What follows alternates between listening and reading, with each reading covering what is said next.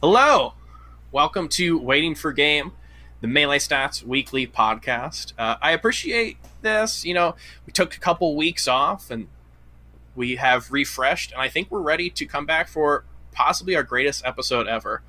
I am Gimme That Wheat. I am a tournament seeder. I am on the administrative team for the MPGR Top 100. And, do do we have a panel this week? I don't think it's crazy to say that we have probably one of the greatest Marths ever, one of the most cerebral Marth players ever, and also one of the greatest players to ever main a green Spacies. And of course, I'm talking about Edwin Budding, the Marth player, and Ambisinister, the Fox. And also, we have this guy who uh, I think he's on Golden something or other. We have PPMD. What is going on, everyone? What's up? I I'm so excited for you to be here. I think we're gonna have a great episode. I think it's going to be good. I mean, I like I was saying before we got started. I love what you guys do. I think you guys fill such an important niche for uh, for melee. So glad to be able to to do something for you guys. Hell yeah, dude! I um I distinctly remember watching Apex 2015 at 3 a.m. or whatever it was on a call with one of my friends because we were so excited to watch your amazing run, and here we are. Uh, obviously, this is the low point of your career in being on our show. No one wants to be on on Waiting for Game, uh, but such a high point you've had with Apex 2015. Uh, but I think uh, you know a high point for the Golden Guardians like staff and melee creation uh, has to be the Octagon 2. Mm-hmm. What I think they put on with the Octagon and the Octagon 2, and of course, Golden Guardians Jeopardy, uh, I think has been pretty amazing. So let's get into this. Do you guys have any thoughts on what we saw recently? Just like, uh, I mean, I think that what was put on was some pretty amazing sets. So I, I really want to pick your brains about what we saw. I can go first if, if that's fine. I always love going first on, on this. Ambi, is that okay with you? Go, go, go ahead, dude. I love it. Okay, so first off, I just want to say it's wonderful having PP on the show. PP, I may as well tell you this. Um, one of my favorite memories was actually uh, going to the Super Bowl, and then after the Super Bowl, watching Apex 2015 in the hotel room immediately afterwards. So that's a memory that stands out in my head that I wanted to share with you on this wonderful Constant rush. I love it, man. Yeah, it was one of my favorite days. Uh, just under getting engaged and married. But Okay, anyways, that's fair. Good back priority. to the Such Octagon a- 2. I love exhibition style events in Melee. I think there is something so hype, so, you know, not necessarily even old school, but I just think that there's a place for a well produced, high effort, fuse slate of matches. I think it gives it's it just has a very different vibe behind it. I think it's different than watching a super major all day. I think it's different than the kind of anticipation that goes into even just like a regional event. I think there's something so much more deeply like personal and even like intimate to an extent of just having like four to five matches, a lot of sketches. It's like a it's like in between what Summit provides for the scene, but also what the Salty Suite used to provide at, at majors. So I really liked the event. I think the the sketches were, were very funny. I loved the amount of effort that went into the production, and I loved the sets. It was just really fun, and I would love to see this kind of thing be a more common mainstay of the scene. Yeah, I think uh, the big thing that jumps out to me is just that Golden Guardians really killed it on the field, as they say. You know, I think they all won their sets, and PPU had some great commentary throughout the entire event. Thank so you. I uh, I thought it was great. Definitely I seemed a little rigged. Is that where you're getting at? Yeah, and, uh, in so many words, I think it, it, you know, maybe Ginger was trying to sell something by uh, by having his, you know, reverse 4-0, as they say. It's like, yeah, I don't know why Zain is playing Zuppy. I feel like this one's a little mismatched, but okay. No, I, I think it was super cool. And um, what I want to hear from from you, PP, is I want to hear like what's the Golden Guardian side of this? And they they've been like really really cool with melee um, on a level that I don't know if we've really seen from from like a new organization, especially one that that's big in, in a long time. So like, Mm. what is it like on on their end for how they support melee, or for like, you know, are they asking anything of you guys? Like any ideas? I want to hear like about that aspect of it. Yeah, sure. Um, for making the event, uh, they try to have everything come together really quickly, and they have a pretty big staff. Um, I think we only had um, one big meeting about it, and and then they just let production just go to work. They had the people that they knew they wanted to work with, bring bring the ideas, come to us, and have all that happen. But I mean, they've been even um, Hunter, the the main person that's doing the hiring, the head of esports at all Golden Guardians. Like he's always said, you know, you can talk to me about anything you want. Um, we are really trying. We are actually really trying to make an organization and make players feel actually empowered, so they can um, work their best here. Because if they, if you guys are really liking what you're doing, that's going to make the content feel the best and everything else. And if you're, if you don't like that, everyone's going to know that's watching, and it's going to suck. And then we're not going to like it. So please be honest with us about this stuff. And they've been really open about it. And it's been really cool. And so I think, actually, you know, it was very interesting just to bring him up again because he had just talked to me. Um, I don't know, maybe like a few weeks, a month ago now, and he said, "Just checking in you know you've been with us for a little bit. How are things going? How are the how is the staff? How are the players? How's the content? Is there anything more you want from us? Is there anything more you want us to do right? So like this type of open communication this type of uh way of uh of being really supportive and really wanting to do things is is great. And and for melee of course i mean um their director of esports really wanted things to go well. Now, these people weren't necessarily super involved with Melee. They liked Zain. They liked their return on investment on Zain. Who wouldn't? But uh, they also they, said, you know, there are other people in the organization. Um, I think one of the video producers is, is really big into Melee still, for example. Um, there were more people that wanted more, and they said, well, let's try to get more Melee people. We think this community can be really passionate and do things. I think there was some evidence to some of the higher ups that that was the case they made the the pitch to the Warriors, I guess, and and everything. The rest is just kind of history, and they've been super happy with how it's gone. So they they were really happy with it. Um, I mean, I guess the only thing that they were concerned about, I don't really know how this all shakes out, but the technical hiccups, the stream going down some. But that was the broadcaster, just his computer was overheating, even though it just hadn't happened before. Like I work with this person a ton. It's just really unlucky timing, but they got it fixed. But yeah, I mean, I'm just glad everyone really liked it, and yeah, I, I really do think it's a it's a good org, and, and they're really careful about the people that come in and, and checking in because I think the communication and just the goals are just so important. And so as long as you're staying on that, I think it's going to be great. You know. Yeah, and just from our perspective, uh, just as a, a, group that has worked with the the Golden Guardians media team, uh, I really do feel like they they get it right. Like mm-hmm. I think that they interact with the community really well. They're super easy to work with. They have like the right ideas in mind. Uh, so you know, I, I, think that their presence in the scene is uh, is very it's very good so far, uh, and I'm glad to see that it's sort of like that behind the scenes as well. Cool. Yeah, I know. I can speak for me and Ambi. Uh, so we did the melee Jeopardy, as we have already said. I was not part we, of this at all. Edwin was not part of this at all. Dude, we went in. And... Why are you clarifying that? It's important. Okay. Well, they were great. A, he gets I, a am thrill. Glad, I'm glad for melee stats to do that. By the way, very yeah. No, I mean I'm glad for Golden Guardians because, like as I, was, as I was saying, you know, we have worked with other not big organizations like this, um, but other things, and and usually it's like smaller things, and they are pretty close to us, uh, and that's great. And we were so worried about working with what a big organization would be like, mm. and I was like, oh, like no one's ever gonna talk to us. We're not gonna hear back. Like they're gonna no uh, the hands-on aspect to it was amazing. It's just like anything we, any ideas we had, uh, dude, it was such an amazing experience. And I think stuff like that really shows in stuff like the Octagon. Uh, like you can see that direct connection to like care for melee into just pure entertainment value. Agreed. Yeah, definitely a really, really well produced event. I guess the computer overheated because the event was two flames. As oh, oh snap, man! Let them know. I mean, I guess is this the time we can talk about what were the most fire sets of the night?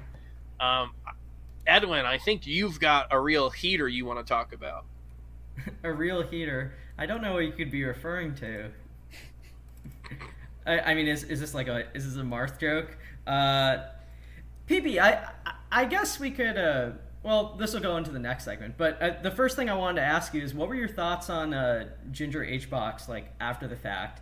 During the during commentary, you were pretty clear about like what you noticed during the set and everything. Yeah. But I, I kind of wanted to hear your thoughts on how you see that rivalry developing, or, or just like e- even just Falco Puff in general. Um, I don't know if you like watched the set again or had any other thoughts that you'd want to share about it here. Sure. Uh, I mean, I watched it on stream, but I, I you know, I, wa- I watch it as like a just chatting tactic, not as like an analyzed tactic on stream. So that is, so I don't gain too much more from that. But, um, yeah, I mean, between the two of them, um, I, I, I do. It does seem like, yeah, right, like because Ginger uh, was up so much, it kind of makes me think that like he can pull away really early depending on how much stuff he has prepared, but also, you know, H box, clutch god, all that stuff. He I mean he can still he still makes it happen. I think the experience that he has and like I think, you know, things like him not streaming during it also probably helped him and things like that, which can also kind of influence their sets. Like for how long he's like, because he'll be streaming for like you know several hours, and then he'll you know go to a tournament, and then at the end of the tournament he plays Ginger or something, right? And that's just different in some ways. Although I'm sure he streamed for a while before playing Ginger here, so there's still some carryover. But I um I I I like that I like that Ginger brought so much. I because I wasn't sure exactly how things were going to go. Um, but Ginger bringing so many things tells me that he's gonna like the more stuff he brings, the more HBox has to think about, and the more he has to be on his toes for it. Because I was kind of worried about Ginger locking HBox down, and Ginger did a really good job of that in a lot of ways. And so I think if he's able to clean up, um, especially some of the ways he handles HBox's shield, and it's kind of, it's kind of interesting, you know, thinking about it. Just saying this now because I think so much of Zain Mango was how much so much of how Zain managed his shield and out of shield options versus Mango. Um, but I, anyway, I think how Ginger manages HBox's shield and how HBox continues to call that sort of stuff out, I think is going to be really important for for them going forward. Definitely. Um, personally, did you have like a favorite set? I know that you were in commentator mode for a lot of it, but Yeah. like, would you ever let yourself slip into spectator mode for any of this and just enjoy what you're watching? Yeah, so for uh, Cody S2J, once the down smash happened, I was I was all in. I was like, yeah, hit him with another one. I even said that on commentary. I was very unprofessional for that moment. I was like, give him another one. I want it. I'm greedy, and I wanted him to down smash again. Uh, but it's fine. He didn't do it, and he still won anyway. What a what a gamer. But uh, I I thought it was I thought he uh, I I thought that was a really fun set, very back and forth. I also really it's hard for me to pick between that one and Nun Moky because Nun popped off and I love Nun so much. What he does is insane. He's an absolute crazy person. Uh, but I, I, I just because of how close it was and and the and he just he really just ran across the entire stage and charged the down smash. I just can't believe. And then Cody just had like he just he had the desire to make out with the bottom right corner of Dreamland with that DI, and I was very excited for that too. And so it was just very everything about it was was wild. That moment was very because it, it, it's hard to get me out of commentator mode to get hype, but that did. So that was really good. Um, so I- I'd say probably Cody S2J, but none Moky. There were even more moments like that for me. So it's it's Mhm. hard to choose. Um, but because I was there living and I got to be a little bit excited for it live, maybe uh, Cody S2J. No, I, I we're of one mind on this one. I think Cody SJ is probably the best one, and then if I had to pick a second, it is Moky Nun, which was just this weird. What it was like seven games, right? This Yeah. weird seven games of just like utter destruction, uh, mostly from Nun's end, but Moky had a lot of things, of course, too. Mhm. Eric, I want to hear what you think about this because there's the correct opinion that PP and I have, and, and then there's the weirdo whatever. There's the I like the ginger ginger H box set that uh, Edwin has. So I want to hear like where you land on this spectrum. Well, okay, so it's kind of funny. I'm gonna, I'm gonna, I'm gonna give a little bit of the centrist answer. Uh, of course. I had the, I had the most enjoyment watching the S2J IBDW set. Uh, but you know, I, I, think that's largely informed by the fact that I'm a Fox player, and I'm, I've been spending a lot of time watching that matchup. So like a lot of the a lot of the things stuck out to me as really fun to watch. Mm. Um, I do think that Hungrybox Ginger was a very interesting set. Um, and I do want to want to talk briefly about the the way that the rule set came into play for this set, which I thought mm. was very mm. funny. So you have to think about the fact that um, you know the last four games, Ginger was up three to one, and he got four counter picks in a row, and he lost all of them. And like the way that the rule sets were are that he couldn't just go back to the same stage every single time if he didn't win on the mm. counter pick.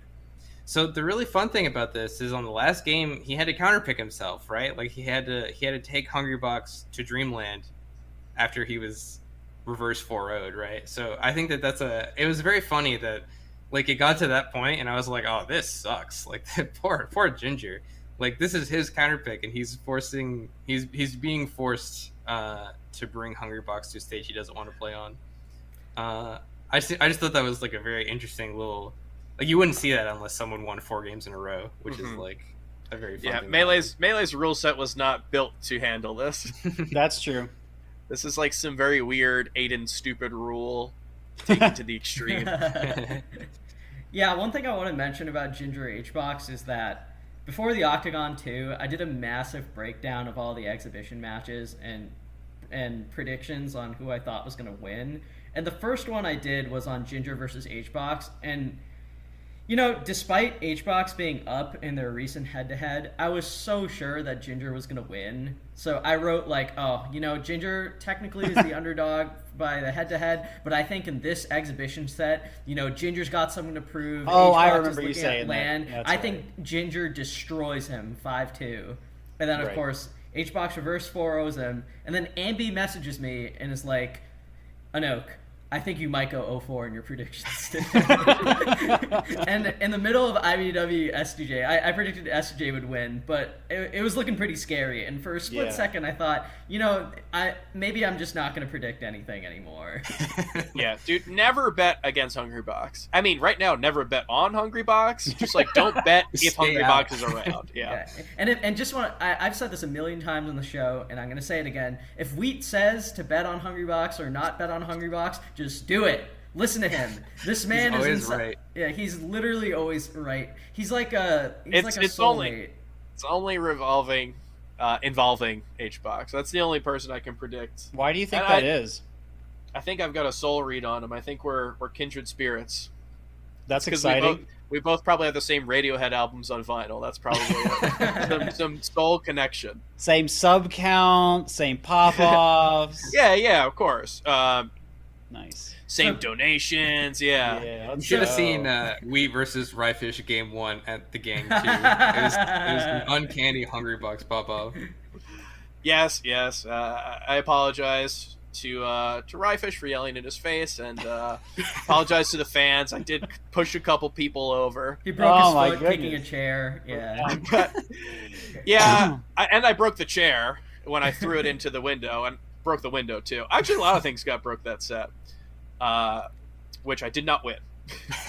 oh, your no, heart even got broken. Unbelievable. so, PP, just for reference, that the moment when I realized that wheat is literally never wrong on Hungrybox was before Smash Summit 10. Hungrybox, you, you know, this was a time when he had dropped a tournament to Dawson. He even lost a game to Ness in tournament. And I was very sure that Hungry Box was just going to get destroyed in his pool. And his pool looked tough. It was none like Pew Pew, Cat and Face Roll. It Soonsay I think was in it also. It looked very difficult, and I was quite sure, or at least it looked difficult to me. When I asked Wheat about it, Wheat was like, "Edwin, get this weak shit out of my face. You think Pew Pew, None, Face Roll, and Soonsay are gonna beat Hungrybox? He's gonna destroy his pool. He's gonna sweep them, and if he doesn't run into Zain or IBDW or or Mango, he's gonna win the tournament. And and, he did run know, into those players. Yeah, he did run. Into yeah, it was he weird. Did. He was like fifth seed in that pool, and he he won it very easily. Uh, it, it was just like a note incredulous. Uh, I was like, how does we... this man know? yeah, this is like stayed on your brain for the entire time. I think you I'll brought this up it. maybe every single episode of this podcast that we've done. uh, it's I mean, important. look, I I like you gassing me up on, on the predictions I can make for H box, but specifically uh, for H box, no, specifically for H box. But speaking of predictions, PP, Mhm. uh, you made some predictions about what we needed to see from Mango to see a set victory versus Zain. Right. Uh, what did you think we ended up seeing from that? Did you like? Did you accurately predict what happened? Do you think? He Mango. I mean, one of the biggest things that happened in that set was the thing that I I because I watched so much of it leading up. No, I could have watched more of it, but I watched a lot of it uh, leading up to doing the analysis for that, and I, I kept it was it's the way they the way they've chosen to play the matchup is very strange to me. But the one thing that makes a big difference I've noticed is Zain's out of shield game versus Mango is a very strange, powerful source of openings for Zain. And I have always thought that it's very odd, especially when I went back and watched it more. And so I was, so I thought that the out of shield game for Zain was going to be a big deciding factor, and I still think it was. Um, I think Zain, even when Mango, even when Zain would hold shield for a while and he had to light shield for a little bit, and he's like by the edge, and he's got basically nothing. He just won't go to the edge. He will find the perfect fair timing. He will convert and he'll kill him. Or if he misses, he's somehow still fine. And I was like, this guy has played Mango so much, he just knows like the timings or knows when Mango really want to wait. And it was very impressive to see that. So that, that really ended up being a big difference maker for me when when I saw when I saw that happening. I th- I think that was one of the biggest things honestly. I mean there are other things I can like I can pick apart other things if I really want to. Um, it took a little while for Mango to start throwing Zain off his game, like a, a game or two for that to start happening. But um, just I, I, the out of shield just really struck me as as it strikes me so much as it struck me so much when I was preparing the analysis Hmm. uh, for it. I could just I was just because it's such I, I- to me anyway. It seems like such a weak position for Marth. So for Zain to find all of these openings out of it and almost seem like it's like a reliable opening just seemed remarkable to me. PP, what do you think of the future of like counter picks for Falco Marth? This is something that uh, has always kind of uh, stood out to me about Mango Zain in particular because, you know, just to be clear, it is a very Zain favored rivalry right now. But one of the things that's really stood out is that it's not because like that Mango can't win on FD or that he can't Right. Zain on it. It always it it just feels like it feels like he doesn't have a reliable counter pick that he can go to or that he starts off the set like down early. And I wanted to gauge your thoughts on what the possible counter pick future is for Falco Marth. Uh, before I talk about that, I really I, I read your column on this, and I thought your point about them not playing on Fountain of Dreams in the last year. I didn't know that. I thought that was a, a crazy fact. So I was like, well, who knows? And, and the thing about Fountain of Dreams, to just go into that really quickly, Mango used to hate Fountain of Dreams, and they would make fun of it all the time. And then Tafa was like, you know, Mango, you actually went on the stage a lot. And then the next day on his stream, it was the Norwalk people being like, "Man, this stage is dumb," and Mango was like, "Actually, I think the stage is okay." And I was like, "I can't believe this." Anyway, um, so then he, so then Fountain of Dreams was magically an okay stage, uh, but so I, I, every time I think about Mango and Fountain of Dreams, I think of that, and so I think he could probably just do fine there. But I mean, you know, I don't know. I haven't looked at what specifically about stages he abuses to win. Um, so I, I can't make the most confident prediction on that. Like I would suspect Yoshi's to be bad for him if I'm thinking about Falco Marth the way I normally think about it. But for them, maybe it's actually good for Mango because then Zain gets stuck into shield sooner and in more places, and he can't retreat so often, and maybe that's just better. And so maybe that ends up making a difference uh, for for Mango. And so like the way they play is really unusual. Um, so I'm not particularly sure. I like I could if I want to be one of those people really quickly. I could be I could say, oh well, you know, the, who like it's just about who's playing better that day because he could beat Zain on FD. So like, what difference does it make where they go? So I don't know. It could be one of those types of things too. I'm not entirely sure. I'd have to look at it more to give you a more informed answer. Um, I think you know, like, I don't think Mango going Dreamland is bad. I think Dreamland should be pretty good. It's going to break it, it. It does, and it will continue to break more of Zain's combos and and things like that. So that's always going to be a good thing. Um, and then um, it's gonna you know. So I, I think I, I think Mango it's gonna break some of Mango's too, though. It doesn't seem like it breaks as many, but still some. So I don't know how how does the calculus on that add up? It gives Zain more chances to play more out of shield things, which seems to go more in his favor. So again, it, it's it's strange to think about. Their their calculus is very different from the way I've typically thought about it. So I'd have to pay more attention to that to give you a better answer. That's all right. That was a good answer. Yeah, I was gonna say I think that's a good answer. Well, thank you. I, uh, um, yeah, no, I, I think it's from like that perspective. I, I think you're right. It's really interesting.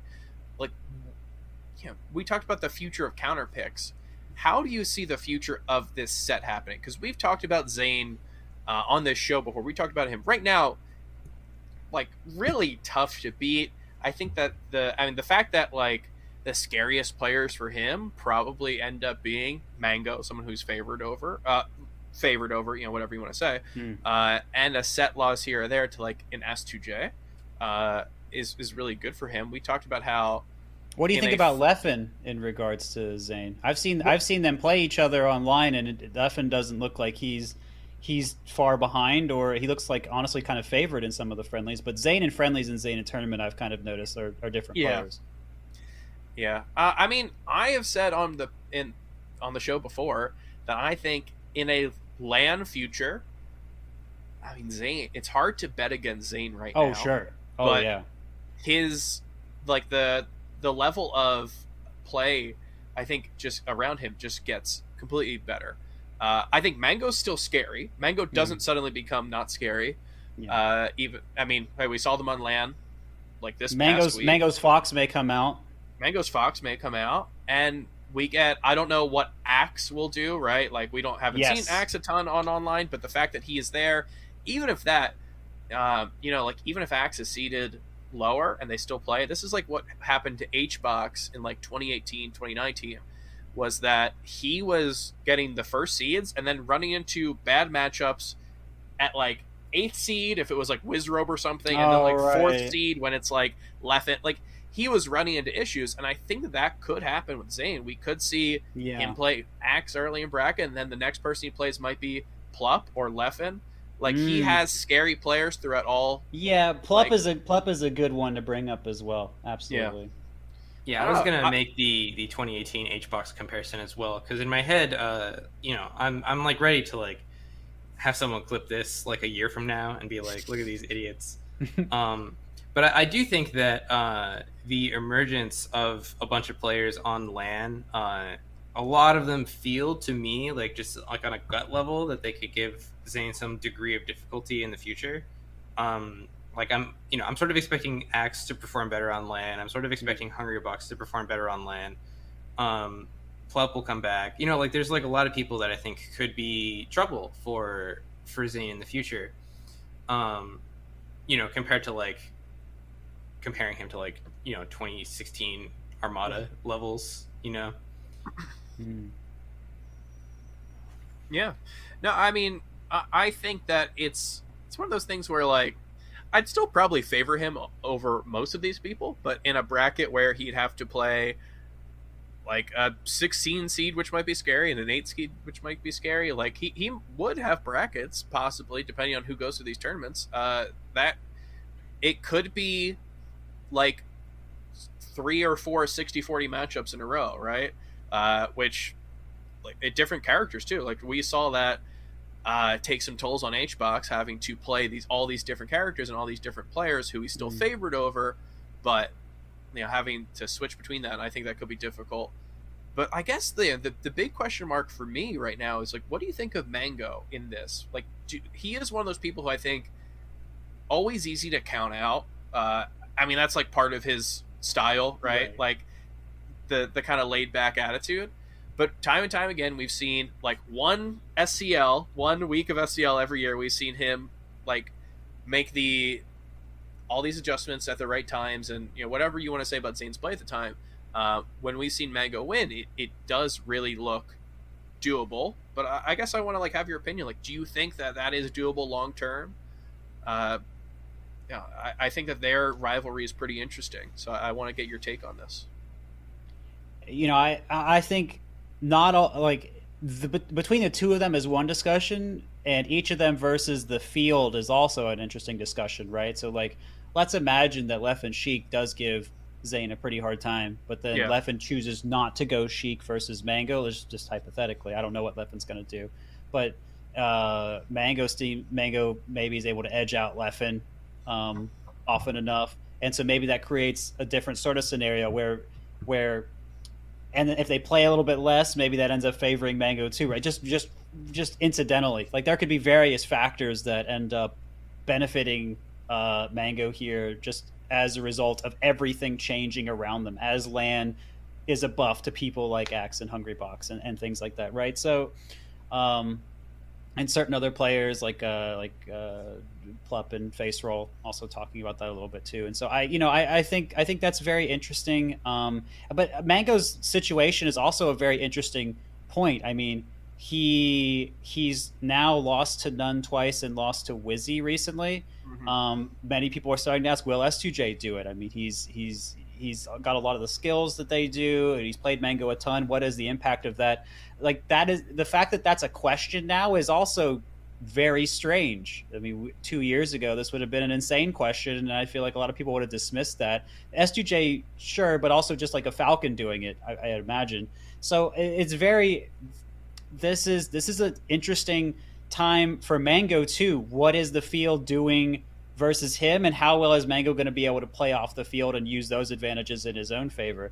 And um, it's kind of interesting too that for both players, it seems like for both Mango and Zain, it seems like Sheik is someone that is that is a bit of a of a strange topic for them. I mean, increasingly perhaps Falcon also, although I don't. It's it kind of hard to say in Mango's case because, uh, at least it's my understanding anyway. Um, so I, am curious. I'm very curious about what the Sheik players are going to do, and Sheik being a character that's had a ton of really weird rises and falls over time. Very curious to see what that looks like. So there, to me, it seems like there's a lot of questions that are really hard to answer because so many things are going to start shifting as LAN comes back. But if I had to, I mean, do I think Mango's someone to count out? If I to actually come back to reasonably answer your question, I don't because I mean I think he's just been so consistent like for the past like while now mm-hmm. and i and i think like he is playing at he is playing at a really strong level really consistently and i think he's going to still be doing that on LAN i think it, maybe in some ways he even has a bit of a head start over some players that would struggle more online so i think i think he's he's got good momentum going into LAN now whether and and and you know what his what his fox does will also help him against sheik for example so so i mean the Fox could be coming in at a very opportune time for him. People said he's been talking about dual maining again. So I, I think I think he I think there's some very interesting like we can look at this set and maybe the one beforehand or maybe the Wizard thing and like draw some conclusions. But I think if you look at what he's done over a longer period of time, I think I don't think there's a reason to be concerned. Just because he's not winning all of the time doesn't mean that like there aren't forces around him or even within him that are enabling him to still do do some things well. If that makes sense.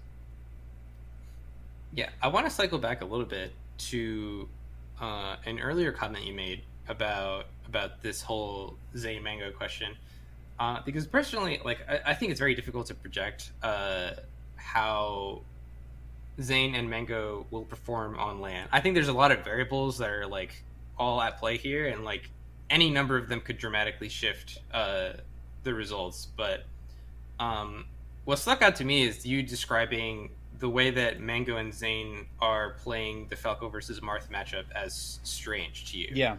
Uh, and I, I, think that's a super interesting comment because uh, I think you have a lot of experience with both of these characters. So I think that like a there's there's a a degree of understanding that I'm interested in picking your brain here. Um, like what what sorts of things do you would you do you think would be more sensible or like what what peculiarities jump out at you about the way that these two play that you think are uh, have the potential to change in the future sure i think that's fair um, i mean the way if i had to guess i would argue that probably the peculiarity is perhaps a bit more driven by mango and and zain is just reacting to that that's my guess. I don't really know. That's just kind of like what I kind of think is happening because Mango, because Zain was like, okay, well, this is how I need to play it because this is what Mango's doing. So he's it's more of a response to that. Is my guess. Um, so I mean, it is very different because um, Mango is Mango is really good at knowing when to put pressure on Marth and how to eliminate a lot of things like Marth moving away and counterattacking you, and also trying to incur and like putting a lot of pressure on so the Marth will also swing. So basically, he tries to do a defensive option because he doesn't want to be in a bad position. So Mango is really good at creating that and creating what comes from that. I don't really have a disagreement with that necessarily.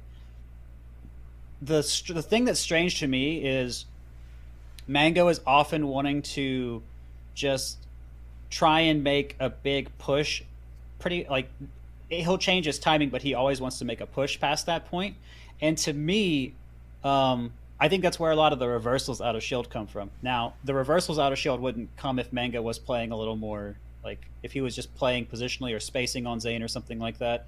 But um, he would still be maintaining a good position and not getting reversaled, so he'd still be able to get a hit. In my view, these are this is a bit of a philosophical thing. I understand, and Mango's been able to win doing it his way, but I I find that because Mango is so committed to this strategy that Zain doesn't really need to think about other ways to play around what Falco can do to come in because he's like, I know he's coming in, and I know he's going to like hard commit, so I'm going to shield, and it is, and it, and to me, what I prefer doing in the matchup is either tanking lasers so I can then move more easily, so I have access to dash or jab still, because shield shielding removes that sort of stuff, but you can still jump if you want. Um, but I, um, and I also prefer doing things like catching Falco out of the air um, with some jabs or trying to maneuver into a position where I can forward smash the Falco out of the air um, or, or, react to the startup of the approaching laser that Mango likes to do and like side B at minimum or do an aerial or something at maximum to get your best reward, things like that. And Mango makes that very hard to react to, but I would be surprised if Zain couldn't hit that sort of stuff with at least like some reliability, given how well he's able to execute so many things. But I, I just feel like Zain probably doesn't feel like he has to because Mango is just committing so hard. So I felt I, I feel like there are just so many strange ways. And I think, and again, I think it's more rooted in the way that Mango approaches it. So Zain's like, this is just what I feel like I need to do in response. But it, it, it's a very different sort of way of doing things. And and um, and I would say so that people don't think this is me trying to to malign Mango. I, I think you know a really big advantage of what Mango does is that being able to lock down Marth so much means that you remove Marth's mobility advantage and over Falco, and so I think that's incredibly important. And so to be able to do that with the consistency that he does means that Mango can put the ball in his court a lot to always be figuring out how to outplay Zain from there, and it's much it's a much easier outplay than like having to get there in the first place. So the fact that he's getting there in the first place is really really good. So I think it's kind of just like making that next step happen for me for him, and it's not like he's not doing it right. Like I I was talking recently and I was saying the games that Mango and Zain played last weekend, a lot of them were very very close. The last game in particular, Zain was on by at least a stock, I think, and then he had to really, really claw it back, and he and Mango barely missed an edge guard, and then Mango stage guards really, really well with the way he gets on the platform and everything, and so Zain had to really like really outplay him like a couple different times to get the kill and, and claw that back. So it's not like, and then like if Mango wins that, right, like it's four three as opposed, and then as opposed to like the five five two finish, and then you know it's a even if Zain wins there, like it's a different. It doesn't feel as bad. Like a five three doesn't feel as bad as a five two. I think, and the, the conversation probably shifts a little bit. So um, it is strange, and I think you know it just ended up going more of Zain's way. I don't think that's necessarily a coincidence, but I also think that the way that they play is is very odd, and I, I lean a little more towards Mango uh, breaking that out that way. If that makes sense. Yeah, no, that was super interesting.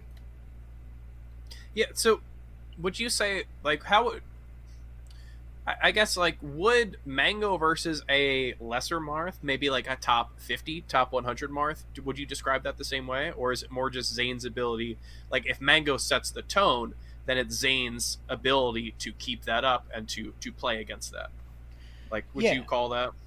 So Mango still does the similar same type of strategy versus other Marths, mm-hmm. but they but he, Mango has such a he's got a pretty good sense of what people are trying to go for. He's got a good sense of timing mix-ups, and the other Marths, it's just very very uncomfortable to play not only at the speed at which Mango does, but to not be able to move around and dodge so much and to have to win neutral in such a different, often staggered way. Very, very uncomfortable for them. So, I mean, it is very impressive that Zain's able to play from that position so much with such a great clarity and such a great awareness. Um, but I don't think Mango's strategy is that much different. Like, I think he will choose from a greater variety of timings against Zain because he knows he needs to. Uh, but I don't think necessarily the core ideas of locking the Marth down and being more aggressive and making sure that if the Marth slips up at all or Mango even kind of calls out a dashback, that the Marth has to be quite um, concerned and, and begin shielding there. So these have been some pretty great answers to uh, the questions, even before we got to the question segment. so, so, Cool, so cool. so I, I hope we can keep this whole thing rolling. So, so we have some questions. Um, this is usually a shorter segment that we were at the end, but every time I talked about uh, to about this episode to either Edwin or Andy, it was pick his brain. I got to pick his brain. I got like everyone was talking about having to pick your brain. Uh, I'll, so I'll I do what I can. I'll do what I can. yeah, we're running into the last like you know. 30-ish minutes of the show so i think we should do like a kind of a supersized uh, question segment Sure. so we have some questions from uh, people who support us on Patreon, and you know if anyone Shout wants to to throw the questions Patreon. into the shout outs to Patreon, patreon.com backslash melee stats. Mhm. Uh, although Tove told me I should just say slash. It- it is forward stats. slash. I haven't I haven't needed to correct you on this, but Yes. uh, Guys, can we just not chill for once? Oh God, this, this is the most shilling person. But uh, if, if you don't, hey, speaking of not shilling, if you would like to put your questions in the Twitch chat, if they're good, we will select them. hey, Uh, let's go. And if you subscribe to us and they're bad, we still might select them. hey, let's go. Uh, but while we are getting some of those questions together, I guess one I have to ask you, and this is like, you know, don't just don't feel bad about the people who you aren't picking, but like, are there any players who are on your mind as players who are either had a big improvement or are going to improve greatly? And this can be at any level. It can be a top twenty player who you think is going to continue to be good into a top ten level, or it can be like a player outside the top 100 who might be, you know, top 50. I mean, every time I get asked stuff like this, I always want to shout out my boy Kadoran. Uh, Dude, we've I been, knew it. I I had a fair. gut feeling. That's fair. I mean, we've worked together for years, man. But even before I was, even before I came back to streaming and everything, like we were talking on Smashboard. So we we go back at this point. Um, did another, I did another uh, session with him just yesterday, actually. Um, that just, I just, you know, so I I'm I'm invested. I'll say it. I'm biased. I'll say it. But I, you know, I I think what he's been able to do, I I, I love it, and I I think he's really hungry, and I think he's still got a good attitude for the game. Um, and he showed more growth after we worked yesterday, so I don't have any reason to start doubting. So I'm I'm riding the Kadoran train, at least for now. I'm I'm I'm rooting for him. Definitely a Hell lot yeah. of Kadoran fans uh, affiliated with Melee Stats, so that's a that's a Okay. great pick. Okay, cool, cool deal. Good to know I'm not getting booted from the pod just yet. Um, So one question that we Sorry, got go- from go on, one question that we got from the from the podcast, Mhm. which uh which I think is a a particularly fun one we got from Mott Money, who's a New Jersey Fox player, uh, and the question that he wanted to know is, um, you know, between 2015 and now, uh, what are the sorts of things that you think you need to work on uh, to facilitate your return to the top level? yeah. Like what what things have been different between 2015 and now that you think you would need to work on? Um, I think I can sum it, sum most of it up in two words: Uncle Punch. Uh, everyone, everyone and their dog can ASDI a bunch now, uh, and they also tech like monsters now. But you know, I feel like luckily there's a mod that helps with that, so it's not too bad. Because I feel like neutral is relatively similar. People just hold down a little more now, but they it's not like they weren't holding down back then, so it's not really not really like it, it doesn't freak me out.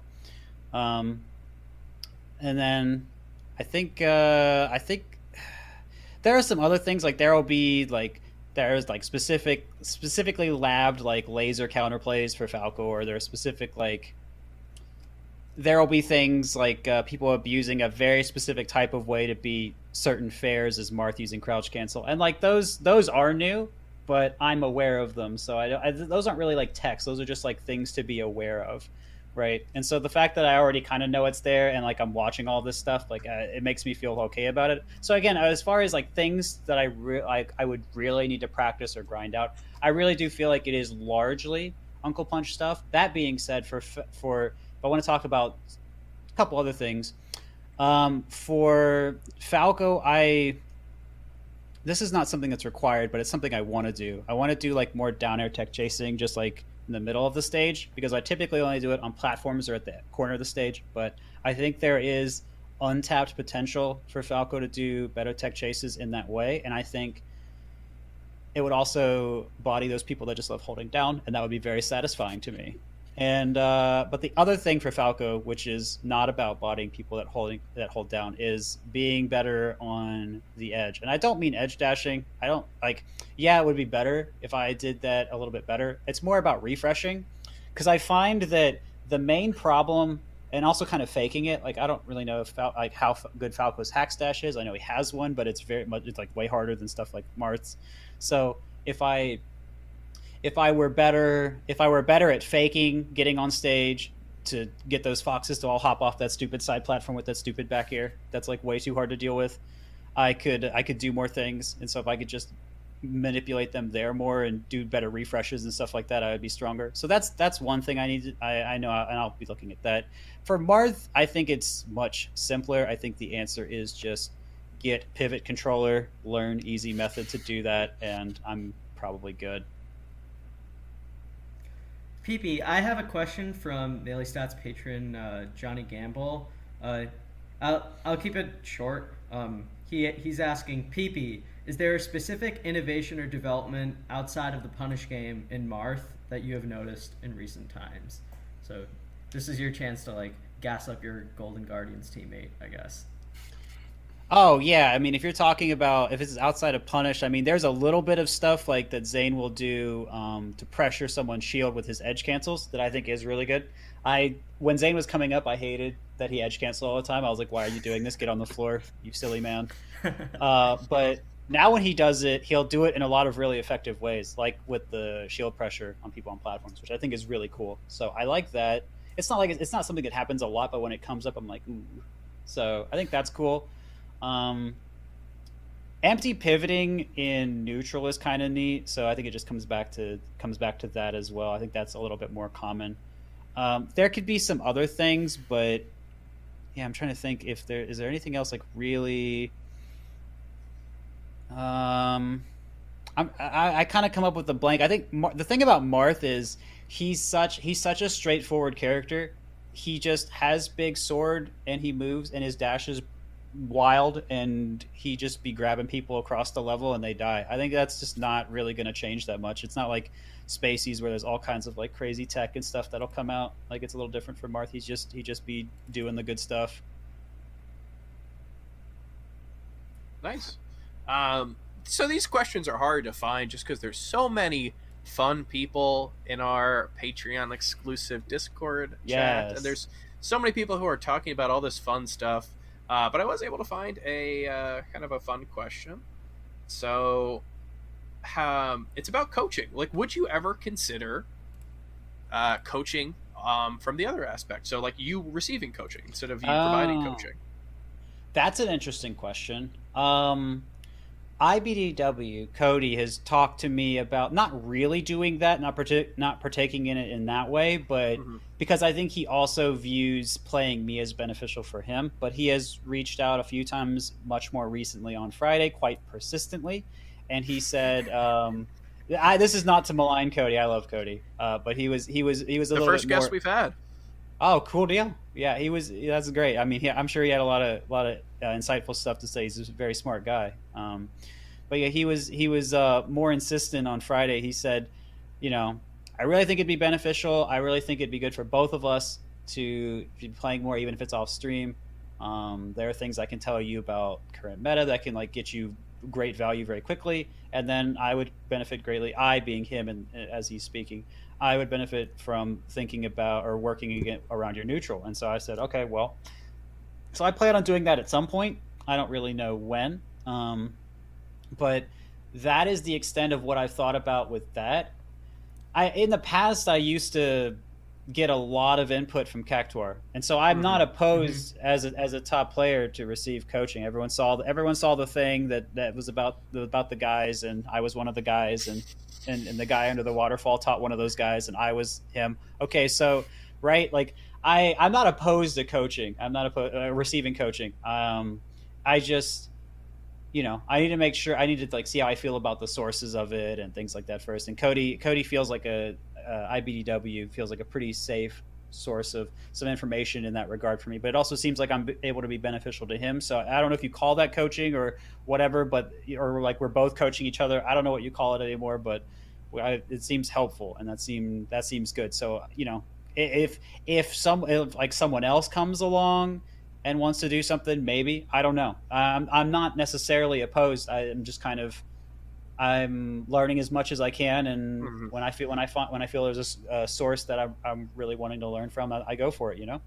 I just want to say when you were talking about IBDW earlier and, and talking about what he was bringing up to you, I couldn't help but hear it in his voice, and it was just, yeah, dude, he got yeah. in your brain.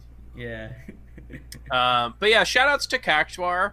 Mm. Uh, the first person from Smash who I've ever met in real life. We oh, were at, cool. I mean, I oh, wow. we were separately at a uh, cheesesteak place in Philly, mm. and I took his order by mistake. Oh, and he was like, "I think that's mine," and I was like, "Are you Cactuar?" uh, I'm sure he loved that, dude. I I have I uh, almost ran into a very random I don't even know if he was PR'd at the time. Uh, I, saw him somewhere at a uh, at a beach town one time in Jersey, and I thought it'd be really funny to be like, "Hey, are you this person?"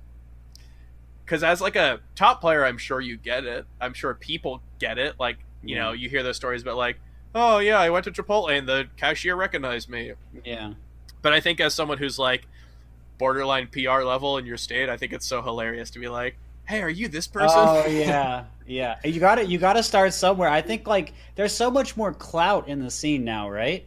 Like, like God. there there there are people that you back in the day, um, if if like back in the brawl days, if you weren't Mango or M2K, you didn't have a shot, no shot in the world at getting recognized anywhere. But even if you were, you still had a pretty, you were you still hoping for the absolute best, but that that was your best shot. And now, right, like like I feel like it can happen to TOs, it can happen to you know a lot of players that aren't even top 100 but have a good brand, right, or you know whatever. Like it could probably happen to Samox, right? Like it's just yeah. there's so many more people that, and and I don't. I mean, you know, the clout giveth and the clout taketh away, right? But like, it's still cool that it, that it's there, and like the opportunity for people is, is kind of neat, you know. Well, Edwin be... got recognized once. Hey, let's go. yeah, I got recognized by my uh, by my um, my spouse's um, my spouse's best friend's uh, fiance recognized me. And nice. was like, "Oh, you're Edwin Budding," and I immediately I immediately messaged the Discord. I was like, "Guys, I've made it." You didn't even respond to that person in real life. Yeah, You're like, just I, well, what I was going to mention is like, I, we shouldn't overstate it because it's, it's definitely like only us and kind of like our small group of people would ever see like Cess at a major and be like, "Oh my god, oh my god, it's Cess! It's Cess!" It's. I totally it's remember when you took that game off of Leffen. Dude, it's funny if it's at a tournament, like when I went up to Wasabi and I, at uh, the Gang Two after a few sips of Faderade, and I was like, "Hey, didn't you get JV5 by Sun?" it's funny. It's funnier if it happens outside of a tournament. No, that like, story's even worse, dude. You can't you can't just say it that way because that just sounds mean. You ask Wasabi if he got JV5 by Sun and then still won the set.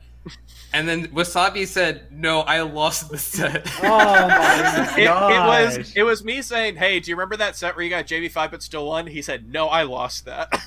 oh, sad, I would have had max. I think he, uh, if, I think you had him confused with Black Chris. I think that I think Black Chris I, got JV5 and won the set. I Let's go, don't Black think Chris. that's the case. I'm sure that happened, but I, I definitely just misremembered what happened. Uh, also, uh, a note. I think you got recognized twice, didn't you? Wasn't there something at like a Dallas airport or something with What? bananas? Wasn't No, uh, no, I got recognized by DFW. That that that I know, but it wasn't the at a story Dallas again? Uh, Airport. It was just what's at the story? A, it was at uh, it was at Big House, I think. No, wait, wait, no, no, no, no. Uh, I remember got the story. I got recognized somewhere else, but I, I do have a funny uh, Dallas story, DFW story, but it, it happened at the Big House. hmm Uh, should, should I tell it or not even? please? bother? Yeah, Okay. I have so- I have a specific retelling in my head, so I'll see if it, it fits with what you have.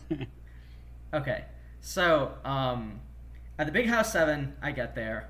I'm ready for an awesome weekend with my friend Ambisinister, and KB, and everyone else we know. But I'm alone at the airport. I don't see any Smashers around until suddenly I notice Banana and a couple of Dallas Smashers, right? And Singular banana. the idea of calling Did I say banana. banana? You Yeah, said Why did I banana. I see so banana. no, I see bananas and a group of, Clipped. of smashers that I recognize from DFW, just from a few streams or whatnot.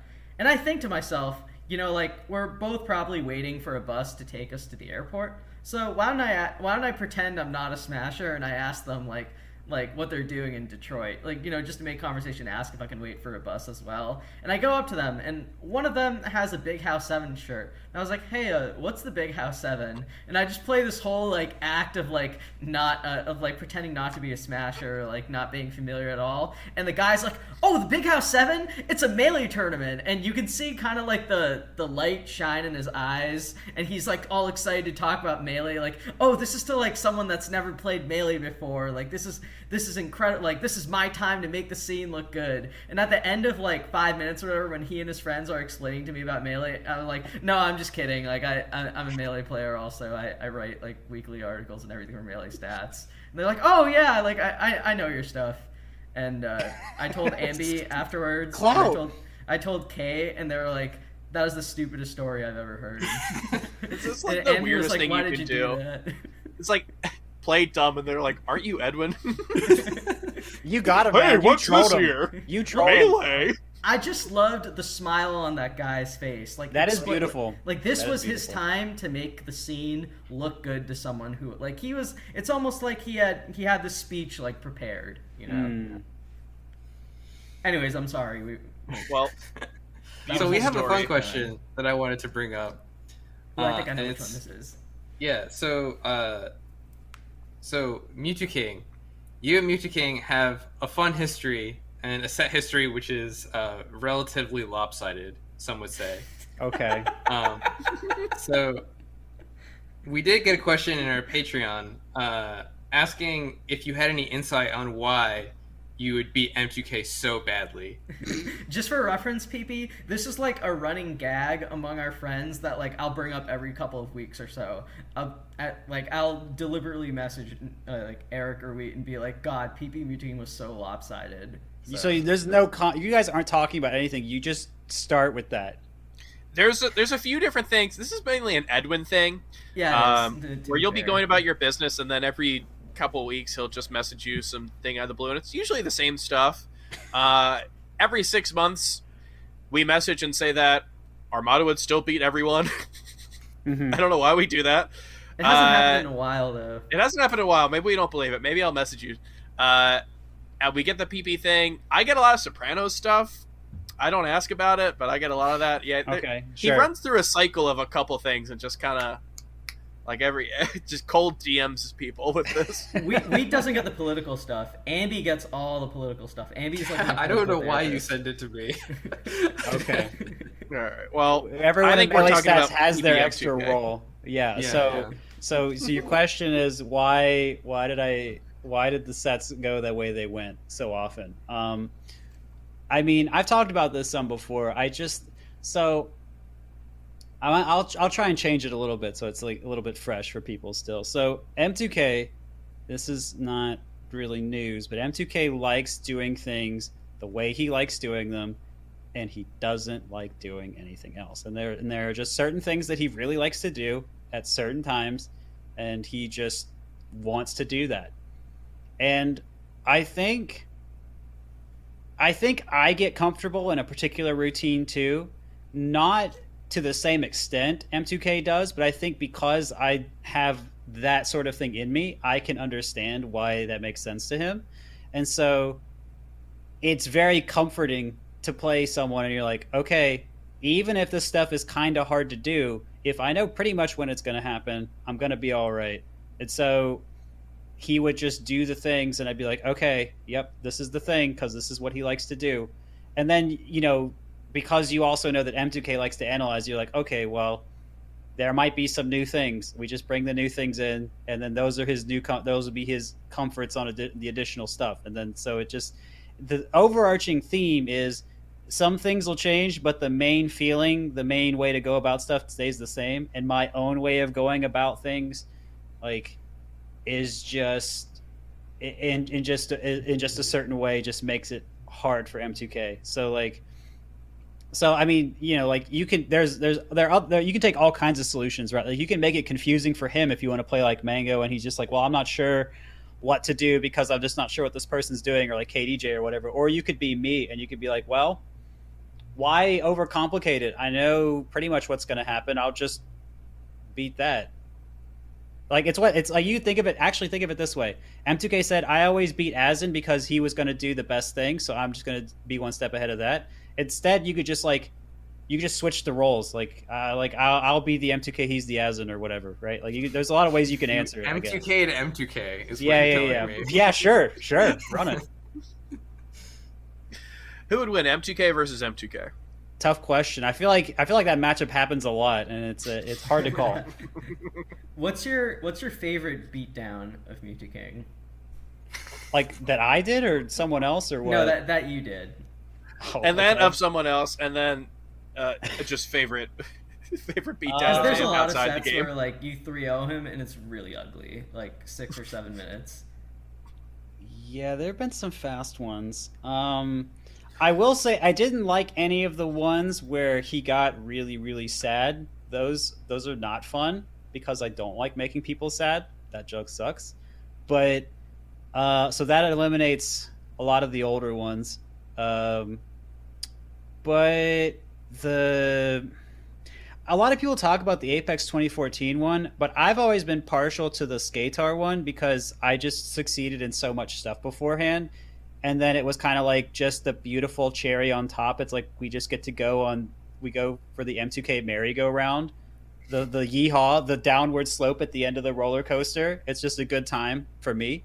And uh, so that probably is it for me, like as I think about it quickly. But um, yeah, that was that was like just to just to cap all that stuff off. It was it was it was fun. But I mean, you know, I'm sure if I like like I, I still liked the pound five one, even if it did make him sad, just because that was like that was like the first time it was it was as it was as strong of a win there, and I think it it meant a lot to, like of my development of a player to bring so many things together to to be able to contain M2K that well. So I mean, there are things I could talk about with that. It's also kind of up there for me, but he was big sad afterward, and so that's that's not going to that's that ain't it for me, Chief, as they say. We have a great question from Chape. I don't know if you're familiar with Chape, but he is he's a beast. He's like the best player in South America at the moment. Mhm. Oh, Uh, oh yeah. Uh, Maybe I I forget if I've run into them on You have or you have played. He he's. a Oh, have, have they played? That's cool. Yeah. That's Yeah. Crazy. Uh, Chape asks, how should top players from regions that don't have access to top 100 or higher talent practice in order to be able to improve and make the splash to that level of play? Chape, you got to gas up your region a little more, man. You guys Well, are good. no, They're Uh, you know, I will say, um, I will say, I don't know how how hopeful he does feel about it, but Eisengo Bay came out to Apex 2014 and did phenomenally well after not coming to anything beforehand. So I think I think you know it is possible and it can be done. So I hope he's he's got his head held up about that. Um, but yeah, so practice. I think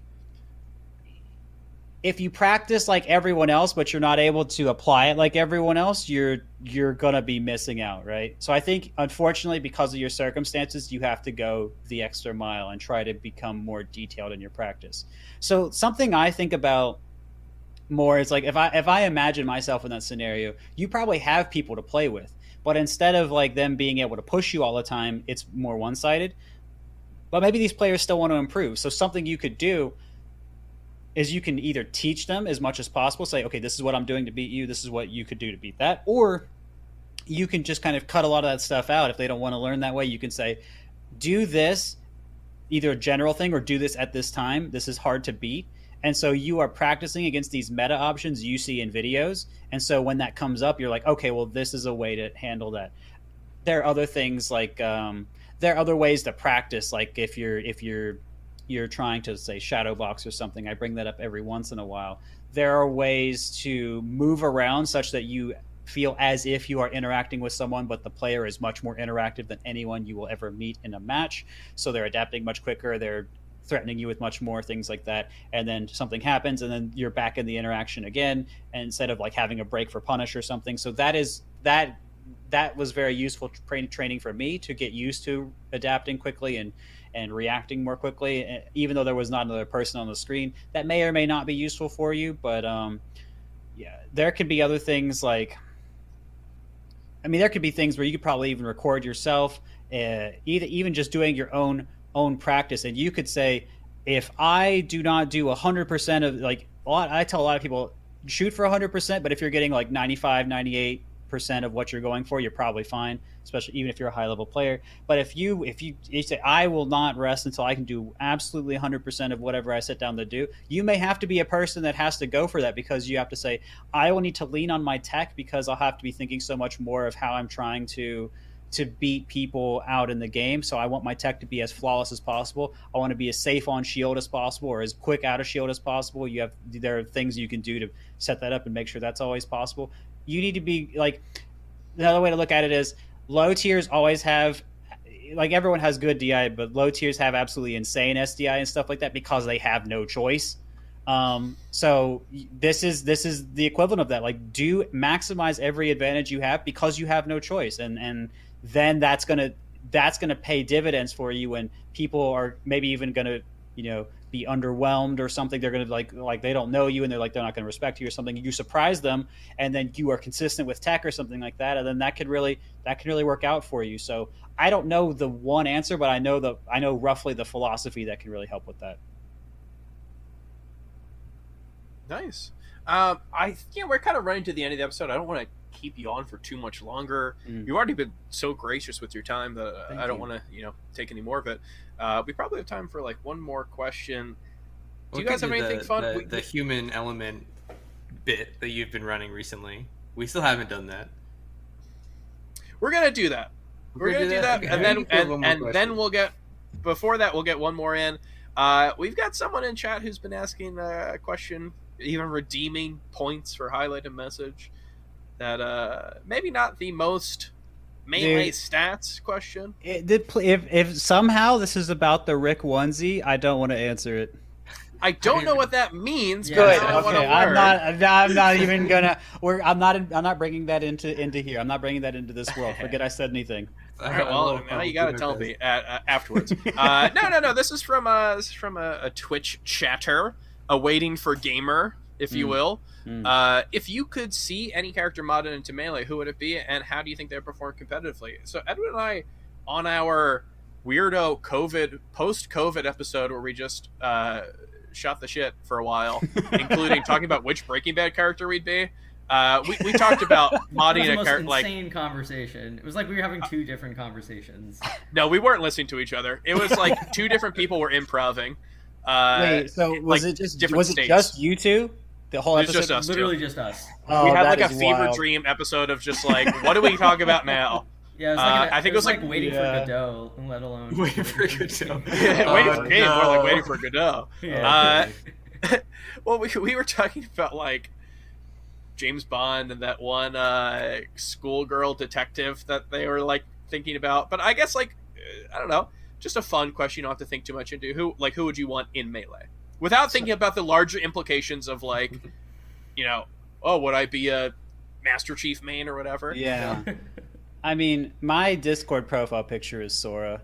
I I love the character. Sora. Yeah, I mean, I'm I'm a I don't. There are not many series that I'm still into at the ripe young age of 30, but I do like Sora.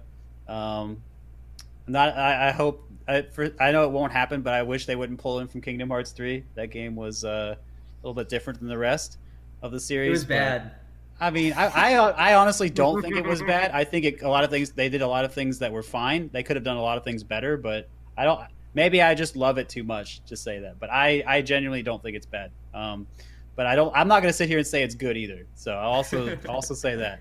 But I I I do like I do like how much he cares about things, and that's like his strength, and that's dope to be. But um, I also think for the comedy factor alone, Waluigi would be hilarious. Nice. No, not Waluigi. I- I don't. I I, don't love agree. two types I, of I- I would reactions. want him not in it, but I, Well, you said nice. night. There was a nice, and there's a not anything but Waluigi, dude. and that's the two reactions. I love Oh, it. Dude, yeah, I don't think so PP's. A, I don't think PP's a pro Waluigier, but I think he's a pro Waluigi polarization. Why are you saying Waluigi? all chaos all the time. Waluigi, he would be the lamest character. He would be like Dhalsim, but with Luigi noises. that is really funny. I I be so sad. dude, I think it's so hilarious that you know if you were to ask like any um, casual fan of Smash, since probably Brawl, who should be at it, I feel like the normal answer is Waluigi, and I think it's so hilarious they haven't done that. I love when uh, you have like these entities, these like IPs out there Mm. who've got like very clear fan base who like has a very clear thing they want and they just don't do it forever. I Well, love the, that. The Geno thing, right? Like Geno, they wanted Geno for Brawl. They kept trying to get him in, and then the Bayonetta vote was probably the funniest thing I've ever seen because everyone was like, "Finally, we can just make them put Geno in. Please band together, community, this one time." And they wouldn't do it, and it was it was the best. Geno's hilarious because I guess maybe in 2007 or 2008, you know, maybe there was a slight chance of him being included, but I feel like ever since then, people are like, Geno has to be an ultimate because he was once considered for Brawl. It's like not on his like standing on his own merit. It's just like 10 years ago, we thought that he might be in this, so now he has to be in this new one. Uh, The problem is it. everyone It's is so young now, like that's going to be playing Smash. They like don't Who's even Geno, know. They like they're like, why do people want this person that came in one game on this one system one time? Like, who cares? It's like I saw memes about that, and I was like, oh my god, I really am thirty. like there are just Zoomers now that are going to vote in this that don't know Geno, and I was like, I can't handle this. This is crazy. Ambient Wii, what are your choices then? for for a new melee character. Oh, I don't know, dude. Yeah, this is opening quite a Pandora's box right Yeah. before we're supposed to end. I the mean, like, so if you want, if you want my actual opinion, I was, I was super hyped for Meta Knight when Brawl came out. Mhm. I was like, dude, Meta Knight is gonna be so cool. We did I ban can't him. wait to play Meta Knight. And then Brawl was Brawl, and Meta Knight was Meta Knight, and I'm PP, like, you were a big ban advocate, weren't you? Uh, I mean, we banned him in melee, so bad though. Uh, I don't I know had- what the rule set is now, but the MBR actually, while Brawl was debating on it, we we did come together as part of our rule set vote. Do we ban Meta Knight or not? We did ban him in melee, and it was the funny. It was so funny because we have we have held that stance since like 2012. We are unmoving. Meta Knight has stayed banned. Let's go melee. But yeah, in Brawl, I I really think it would have been better for the game. I do. Uh, I, dude, we're opening so many cans of worms right before trying to end the episode. Uh, I will say, one time I had a dream that Crobat was in melee, and when I woke up, I was like, "How did I not remember this?" I was like, "I, I feel like I would remember." Uh, he had like a really good nair. I remember. Yeah. So I would Yeah, say 'cause he would like he would he would get his wings in and spin, right? Yeah. He, he had multiple jumps. He had a really good nair, and then I woke Multiple up and I was like, "It's like when you're still kind of in the dream." I woke up, I'm like, "Crobat, yeah, I that kind of sounds like use Meta him." Knight. That sounds like Meta Knight, bro. He Oh, okay, we're getting into his Meta Knight hair is a little ball. That's just Meta Yeah. Knight, bro. so just really quickly, I want to give my answer. Uh, Yeah. I know you might think that it's the Master Chief, but when I play Samus in Melee, I already call her the Master Chief as my secondary name. So I'm gonna go with the Arbiter. But instead of having like a plasma rifle or whatever, he has an energy sword. So we get another Ooh. sword character in Melee. That's all. oh just what we need. Great. Well, you know, we're not all melee. Uh, we had a very fun short segment on our episode of the June Bug where we talked about like what we've been into recently that's not in melee. Uh, you know, we are people outside of melee, so I, I will start. Uh, as tempted I as I am to say, the grapefruit soda squirt, which is the first soda that I've had in like six months. Not a big soda guy, but I was like, "Hey, squirt!" and I bought it. It was good. As tempted as I am to say squirt, I will have to go for uh, a YouTube series because we Mm, are YouTubers apparently. Uh, if- you put out a video every six months, you're a YouTuber. Let's Um, uh, a YouTube series from GeoWizard, go. who Mm. is the the main guy. If you want to watch GeoGuessr uh, playthroughs, first off, I mean, click any of those videos; they're all very entertaining. But he pivoted his content at one point, like a year or plus ago, to be um, like randomly do stuff live, and he is uh, currently uploading his series of trying to walk through Scotland in a straight line.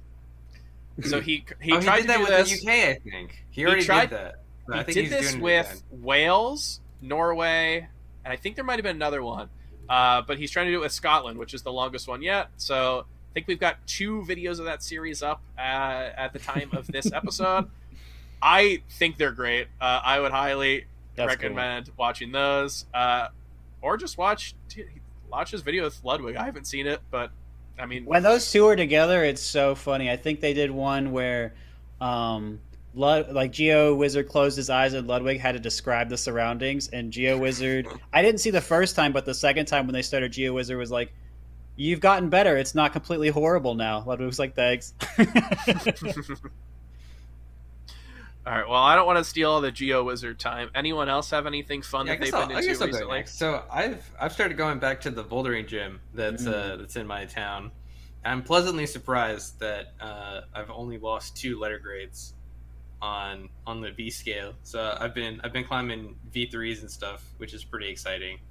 Uh, just really happy to like be able to move around. Like Mm. I haven't really had that many excuses to like get up and do stuff.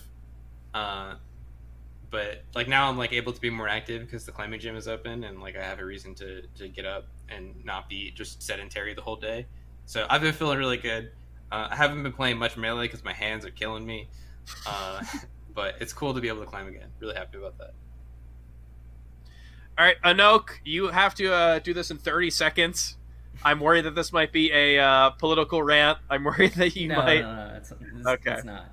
Uh, or not really. Um, Ah, I a little tiny bit. So I, I don't typically play that many other games, but uh, lately I've been replaying the Mass Effect series through the Legendary Edition, and I think it's really interesting. It's just like a it's like a good bit of sci-fi. I think I so I played it when I was a teenager, and I really loved the series, and I wanted to revisit it for like nostalgic purposes. And I think playing it as an adult, it actually feels a lot more magical. Like a lot of the a lot like I wouldn't say the writing is like particularly stellar, but I think the amount of like the amount of content in the game is really good, and I think that I think that there's just like a lot of uh, there's a lot of interesting stuff they do in the world building in terms of like the development of different like species in the universe, like how they interact with each other and everything. And I think uh, obviously because I take writing and like storytelling a lot more seriously now, I, I can sort of see the holes in the series like places where where like I would have written differently or like me and my friends would have gone a different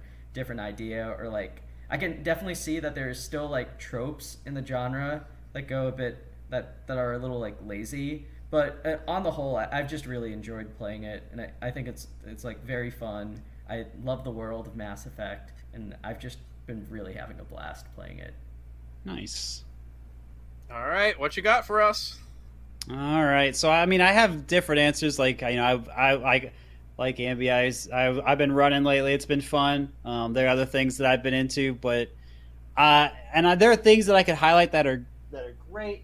I mean, these little boxing gloves that I got Oh, from yeah. Hell yeah. sick that's But I'm I- talking about and super Melee, cool. that doesn't count. Right. So, but I will unfortunately and regrettably highlight something that I was excited for, but unfortunately did not come in clutch for me. But it is kind of funny. So, it's this Swedish toothbrush. It was $160 and it Oh, no. broke. Oh, so fast. Oh, But it it was great. While I mean, well, it wasn't that great while it lasted because it didn't work as well as it could have. But it was funny, and so there's there was that the the cover was hard to get off it to charge it like this little thing here. It, it opens, but I had to I had to have someone open it. Like they had tweezers and I didn't. So, but yeah. Anyway, the Foreo Issa two don't get it. I don't know what they're doing over there in Sweden, but not making toothbrushes. I'll tell you Maybe that just right don't now. buy anything from Sweden at this point. yeah, maybe don't. can't, can't be too safe. You Yeah, know what you gotta do, PP? You gotta reach out to Cardano in Austria, and you gotta tell you gotta tell him that you need a custom toothbrush. Dude, I bet stat. Cardano has the sickest toothbrush Yeah, in that's the what I'm world. saying. Oh my Perfect God. snapback on the toothbrush. that that man had his like own deodorant or something. Yeah, he, He was selling does. deodorant, and I think Toph was plugging it because he was like, it doesn't, it doesn't smell weird. It doesn't like doesn't like stain clothes or whatever. You know, it's cheap. yeah, It I've I have looked into that. It's like wonderful names like Tangerine Tango or something, and then Masculine Two. Masculine two is a vibe. Tag yourself. I'm Masculine too. the sequel, bro. Like, the original was so good they had to do another one. They had to upgrade I think masculine. I think Masculine Two is better than Masculine One. Uh, well, PP, you've been such a joy. I, I, I'm. This is such a great experience. I'm so This glad that you've been on. this is fun. Uh, have like hit us with some stuff that uh, I, I know you're streaming. I know you're on YouTube. Uh, uh, hit us with some plugs. Yeah, um, I'm pre- every everywhere. I'm pretty much PPMD, Patreon, Twitch, Twitter, YouTube. Um, you know, check out GG Melee. I'm in skits on there. Do stuff with them. Yeah, I mean it's it's it's a good old time. I'm just out. I'm just out here doing stuff. We had a variety game vote recently. Untitled Goose Game won, so I'm out here big honking starting tomorrow. Hell Roll yeah. through if you're interested in that. Nice. Um, yeah, so it should be should be a good old time. Otherwise, you know, I do a lot of informative uh, melee games on my stream. I find people on unranked, and sometimes IBDW, and I will play very. I will play and I commentate a lot of my decision making while I go very quickly. If you're into that, roll through the streamer, the YouTube. Um, but yeah, I mean, that's all I got for you. I, it was a fun time. I think melee stats is dope. What you guys do is awesome, and yeah, this is a good time. Nice. I appreciate it. Uh, and now this is Edwin's favorite part of the show. I get to do some plugs. So for melee stats, if you want to, uh, oh dude, I haven't done this in like two weeks. Give me a Good second. bit. Give me a second. Uh, you can follow us on Twitch at Melee Stats, twitch.tv slash Melee Stats. Uh, if you want to watch our long form content, you can do so on YouTube, uh, our Melee Stats. You can watch this podcast and other little, uh, you know, side videos we have on Melee Stats Archive. You can follow our tweets at uh, twitter.com slash Melee Stats Pod. You can read When's Melee and Monday Morning Marth on MeleeStats.co. And if you want to support us, well, first off, you can sub here. Uh, or you could support us on patreon.com slash Melee Stats. Sign Not as quick as I usually do it, but, but we're getting today back there. They'll double the offer. Oh man. All right. Well, you know, this has been such an amazing episode, and uh, I appreciate everyone here for for being a part of this. Uh, if you want to watch us, uh, we're going to be streaming back to our normal Tuesday nights uh, at 9 p.m. We're going to be doing that next week. Uh, I appreciate this little special episode that everyone had, and uh, I'll see you waiting for gamers next week. See you guys. Later. See you guys. Peace.